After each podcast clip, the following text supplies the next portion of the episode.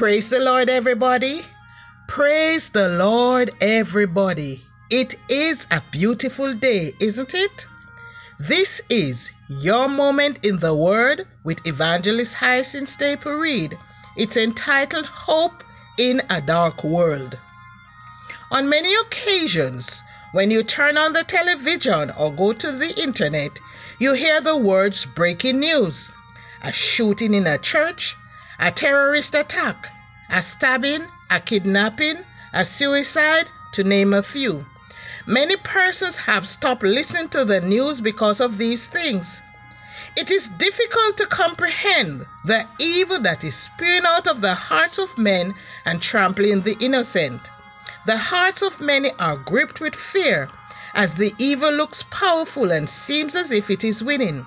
The question is can we find hope in this world filled with hate, war, violence, terrorism, lies, and other evil occurrences? I have breaking news today. There is hope in Jesus Christ. Hebrews 6 verses 17 to 20 declares, Because God wanted to make the unchanging nature of his purpose very clear to the heirs of what was promised, he confirmed it with an oath. God did this so that by two unchangeable things in which it is impossible for God to lie, we who fled to take hold of the hope offered to us may be greatly encouraged. We have this hope as an anchor for the soul, firm and secure. It enters the inner sanctuary behind the curtain where Jesus, who went before us, has entered on our behalf. End of quote. Hope does for the soul the same thing an anchor does for a ship. It makes it fast and secure. The anchor preserves the ship when the waves beat and the winds blow fiercely. As long as the anchor holds and is fastened in the sand, the ship is secure and the captain of that ship has nothing to fear. So it is with the soul of the believer. In the harsh storms and manifold trials of life, as long as his hope of heaven is firm, his mind will stay calm. The Christian's hope is not that of future riches honor, nor pleasures of this life, because these things cannot keep the soul steady. The Christian's hope enters into the heaven itself and takes hold or grabs the throne of God with both hands and never lets go. It is made firm by being fastened there. We all must humble ourselves to the mercies of God and recognize our need to be anchored in Jesus. Jesus said he had overcome the world. This is the hope we have in the midst of fiery trials and difficulties. 1 John 5, verses 4 to 5 reads For everyone born of God overcomes the world.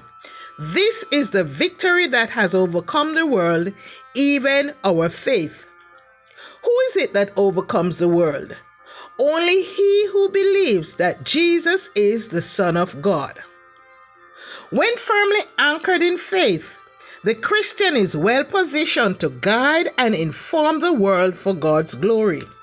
The hope in our mind is not in this world, but the glory we hope for is in heaven. 1 Corinthians 15, verse 19 reads, if in this life only we have hope in Christ, we are of all men most miserable. Therefore, people of God must by faith see the promises of God.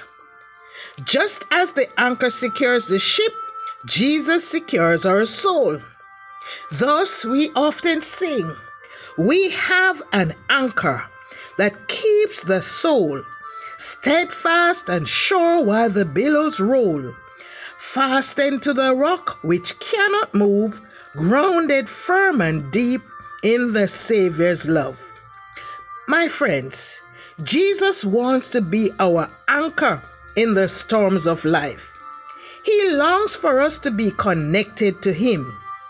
Just know Jesus is your help for the present and a sure hope for the future. He is our hope in this dark world. Father, we thank you for the hope that lies in Jesus Christ.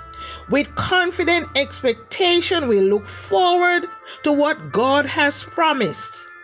With the knowledge that He who has promised is faithful and He will never go back on His promises. In Jesus' name we pray.